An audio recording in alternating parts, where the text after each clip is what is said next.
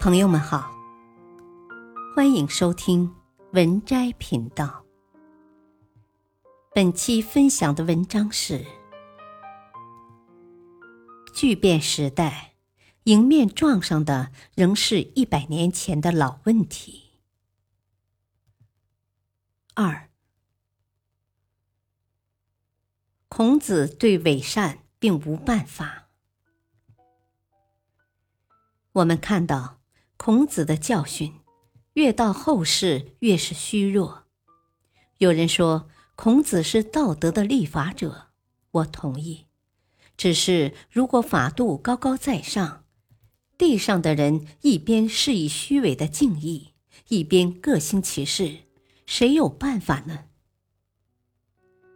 假如有一个人在这里言必称孔子，然而孔子说：“秋也幸。”狗也过，人必知之，并不能阻止他与此相反。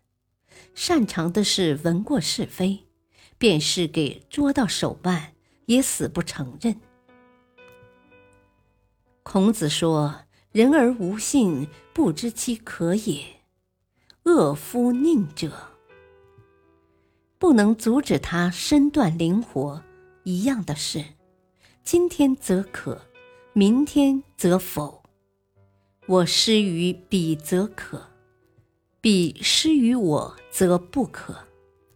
总之，但以私利衡之，口里却说公理。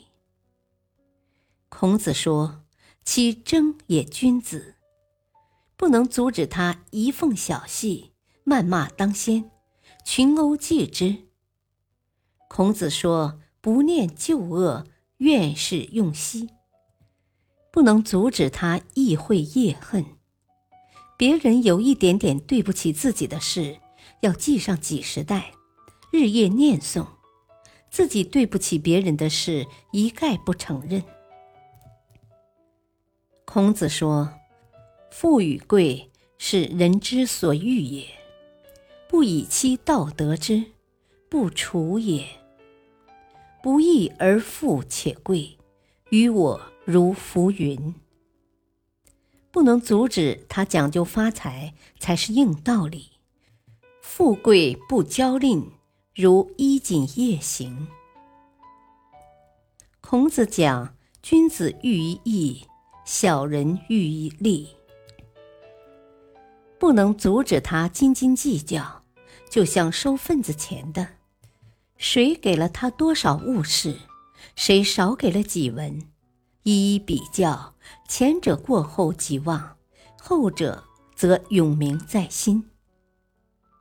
孔子说：“见贤思齐焉，见不贤而内自省也。”不能阻止他升米恩，斗米仇；见不贤如得至宝。必百般挤踏以见高明，见贤则记恨交加，宣敌以求一平。孔子说：“绝嗣，无义，无弊，无故，无我。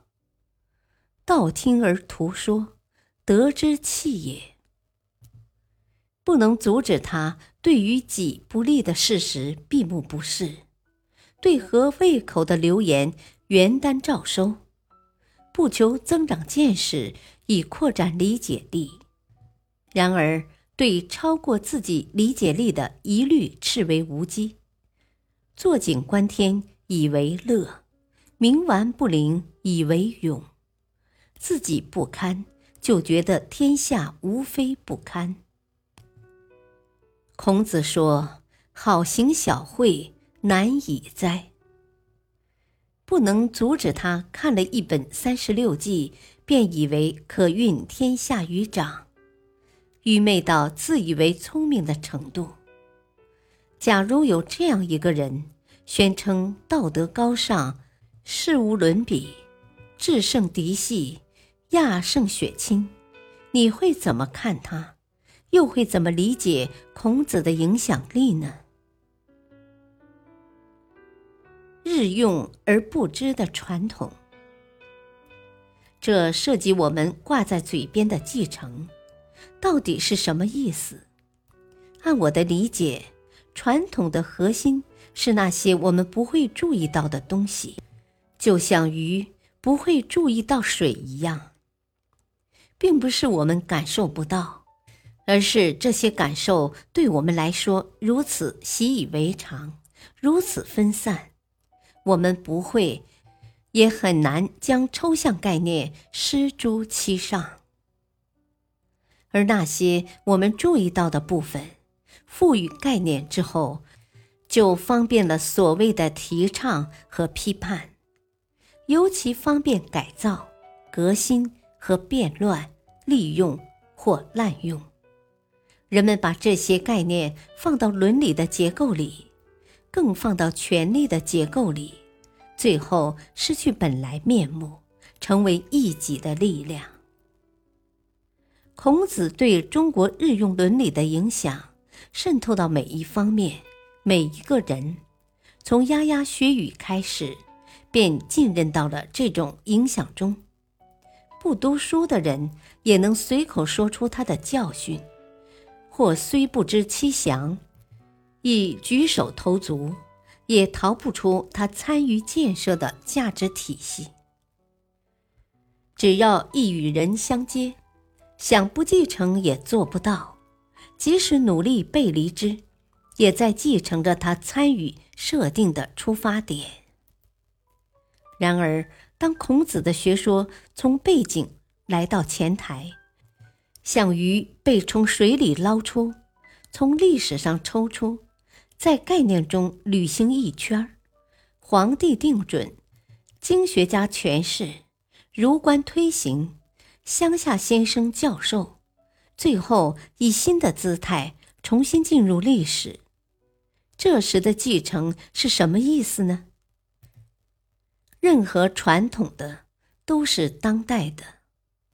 我的意思是说，任何可以追溯的。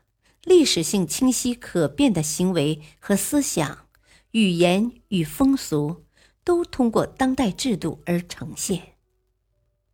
比如，尊师重教是一项非常好的传统。然而，这样一种可贵的风俗，像任何传统一样，不能仅通过自身而存在。感谢收听，下期播讲。三，敬请收听，再会。